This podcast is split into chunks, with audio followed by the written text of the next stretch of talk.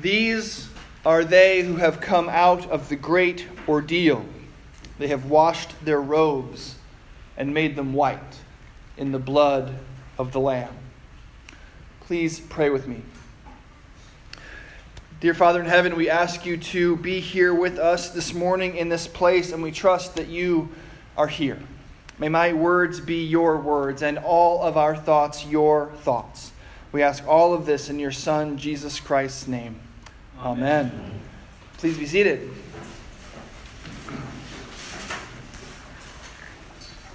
This morning, I want to talk about death and a river of sewage, but I also want to talk about life and being washed clean. And I want to do it all by talking about just one sentence in the book of the Revelation to St. John. As we read in that reading, John has a vision of himself in heaven, and he sees a multitude of people standing before the throne of God worshiping. Right? What do they say? They say, Amen. Blessing and glory and wisdom and thanksgiving and honor and power and might be to our God forever and ever. This is a great worship service. And then John says that one of the elders addressed him, saying, Who are these robed in white, and where have they come from? And John says, Sir, you are the one who knows. And then the elder says to John, and this is the sentence that I want to focus on this morning. He says, These are they who have come out of the great ordeal. They have washed their robes and made them white in the blood of the Lamb. So what did I say we were going to talk about this morning? Death and a river of excrement, but also life and being washed clean. So let's start by talking about death. Because this reading, this Revelation 7 reading, is traditionally read at funerals. If you've been to Christian funerals, you've heard this reading read. It's one of the sort of standard suggested readings for funerals. And yet, here we are reading it during our normal Sunday celebration. And in the Easter season, no less. Well, what gives? Well, I'll tell you. The great Christian insight about death is that it's actually the end of suffering. It's the beginning of something wholly new. For the Christian, the pain and suffering that the rest of the world associates with death, we actually associate with life. And see death as the end of that. And that is what John is saying here in Revelation when he says that these gathered worshipers, this great throng gathered around the throne of God, are those who have come out of the great ordeal. This life, these years we live, the burdens we bear, the loves we have, the losses we suffer, even the celebrations we cherish are all part of this ordeal. In the movie Magnolia, my favorite of all time, since that's a question that I'm regularly asked, what's your favorite movie? What I'll tell you is Magnolia. Jason Robards, the great actor, plays a man dying of cancer. And he's a really tragic figure in this film. He's divorced from his first wife. He's estranged from his son. He's married to a much younger woman who only loves him for his money. He's cared for only by a nurse from a service. This is the only person in the world who seems to care about him at all. And as he lies there, dying, struggling for each breath, slipping in and out of consciousness, he says, "Life isn't short, it's long." Now, we often hear and say that life is short. What we mean is, enjoy it while you can. Or the good times don't come around all that often or last all that long, so take advantage. Another way of saying this is that life is short on joy and long on tragedy. Now, don't get me wrong, there is joy in life, and I praise the Lord for it, but there's a reason why there's a whole genre of music called the blues. There's a reason why half the ads I see during Monday Night Football are for prescription depression medication. In fact, If you've ever watched ESPN for any length of time, you'll see that their whole ad campaign for Monday Night Football seems to be, isn't your life in a rut of depression and drudgery? Isn't your job terrible? Isn't your home life unsatisfying? At least there's Monday Night Football. Right? But as we know, for every Monday Night Football game, there's a Tuesday morning. The 3 hours we spend apparently in blissful Monday Night Football land are outweighed by the other 417 hours of the week. And yes, I had to do that calculation myself. Jesus is speaking specifically about this kind of thing, this life, this ordeal, this human condition, as he begins his Sermon on the Mount, what is commonly called the Beatitudes. You've all heard this. He names the human sufferings and then pronounces his blessing. Blessed are the poor in spirit, for theirs is the kingdom of heaven. Blessed are those who mourn, for they will be comforted. Blessed are the meek, for they will inherit the earth. Blessed are those who hunger and thirst for righteousness, for they will be filled. Blessed are those who are persecuted for righteousness' sake, for theirs is the kingdom of heaven. Blessed are you when people revile you and persecute you and utter all kinds of evil against you. Jesus is calling out, naming one by one the painful things of human life. Poor in spirit, mourning, meekness, hunger and thirst for things that are beyond our grasp, persecution, slander. Jesus knows what we feel. Human life is an ordeal. So let's get back to our scene from Revelation. We have people, remember, worshiping God from every tongue, tribe, and nation gathered there before the throne. In addition to being read at funerals, this reading is also commonly read at All Saints' Day. Now, that makes sense, right? Those two things sort of go together, all saints and funerals. At a funeral, we're celebrating that someone has gone on to join the saints in light. Those are the words that we say, to join this heavenly throng, praising God. But as I was reflecting on this reading this week, I think that we've gotten our conception of a saint pretty mixed up. Because most commonly, I think, we just think of saints as really good people.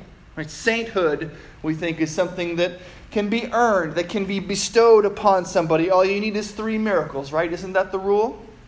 And the way we use the word in common parlance, oh, so-and-so is such a saint, we use it in terms of accomplishment. We use it in terms of quality. Someone who shows great patience, say, in putting up with her husband who wants to watch a movie and a basketball game on the same night and isn't really into doing the dishes and would really rather not help put the kids to bed. This kind of person would be called a saint, right? This completely hypothetical person. But I want to suggest something to you a little different this morning. I want to suggest that Jesus, in his Beatitudes, is actually describing a saint.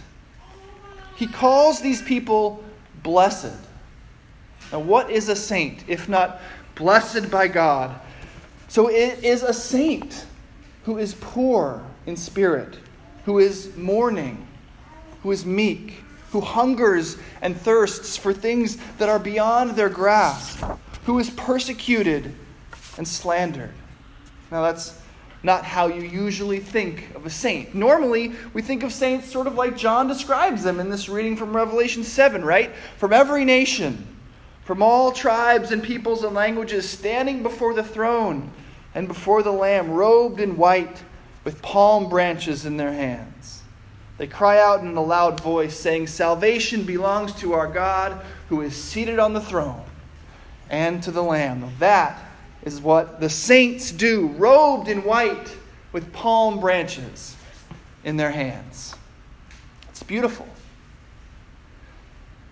But before there was beauty, there was a river of excrement. Remember the end of the Shawshank Redemption? When Tim Robbins has to crawl through a mile-long sewage pipe to escape from prison? When he emerges, he's covered in excrement. He's come through something.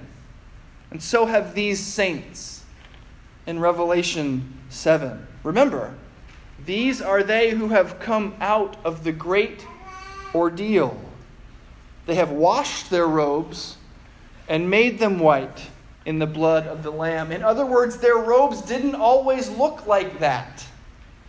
They've come out of the great ordeal. Their robes needed to be washed. Just like Tim Robbins, emerging from that sewage tunnel outside of Shawshank Prison, the saints have been through an ordeal. They don't look so hot. Remember the Beatitudes. They've been mocked, mourned, hungered and thirsted. They've been persecuted and slandered. In other words, they look like us. They look like you. A saint, then, isn't something you become. Blessed isn't something you become. It's something that you are, because you are poor in spirit. You are blessed. You mourn. You are blessed. You hunger and thirst. You are blessed. You are persecuted and slandered. You are blessed. And you are blessed because at the other end of that sewage tunnel is freedom. Now is when we talk about life and being washed clean. For Tim Robbins, it's raining outside. In the Shawshank Redemption, he stands up, lifts his arms, raises his face to the rain, and is washed clean. And there is a washing for us too, as the elder tells John in his vision. For us, there's the blood of the Lamb. Now, I know that blood isn't a comfortable image for everybody. We don't traditionally think of blood as being clean, but this is an image that is all over the Bible. Before Jesus, as you know, Jews sacrificed a lamb, their best lamb every year, believing that the blood spilled from that lamb could symbolically wash their sins away. The problem, of course, was that it wasn't permanent. It didn't last. They kept sinning. And so every year they had to go back and sacrifice another lamb. They had to keep doing it. A new lamb, a new cleaning every year. But the New Testament continually refers to Jesus as the Lamb. And when John sees this multitude in Revelation, they are gathered before the throne of God and the Lamb. The courtroom scene is all set up. The judge is there sitting on his throne, and the Lamb is there ready to defend his saints. But he doesn't just defend us with an opening statement and good oral arguments. He defends us, Scripture says, with his blood. And so every sermon is about death. It's entirely appropriate to read a funeral reading at a Sunday celebration. Because though every sermon is about death, every sermon is also about resurrection. We are here to celebrate an empty tomb, Christ's victory over the grave, a victory given to us. And so the death we talk about is no longer ours. It's Jesus' death for us. Unlike the sacrifice of an actual lamb, the sacrifice of the Lamb of God actually lasts. It washes clean and is permanent. Like the rain that washes Tim Robbins clean outside of Shawshank Prison, we believe that the blood of the Lamb shed for us washes us clean. And this washing clean is why we are called blessed, even as we go through this great ordeal. Blessed as we feel poor in spirit, because ours is the kingdom of heaven. Blessed as we mourn, for we will be comforted. Blessed as we hunger and thirst, for we will be filled. Blessed as we are persecuted and slandered, for our reward will be great. And it is because of that reward, because we have been washed clean by the blood of the Lamb, that we can say with all those saints gathered around the throne, even though we are still in the midst of this ordeal, Amen. Blessing and glory and wisdom and thanksgiving and honor and power and might be to our God forever and ever. And what is our promise? The one who is seated on the throne will shelter us. We will hunger no more and thirst no more. The sun will not strike us, nor any scorching heat. For the Lamb at the center of the throne will be our shepherd. He will guide us to springs of the water of life. And God will wipe away every tear from our eyes. Amen.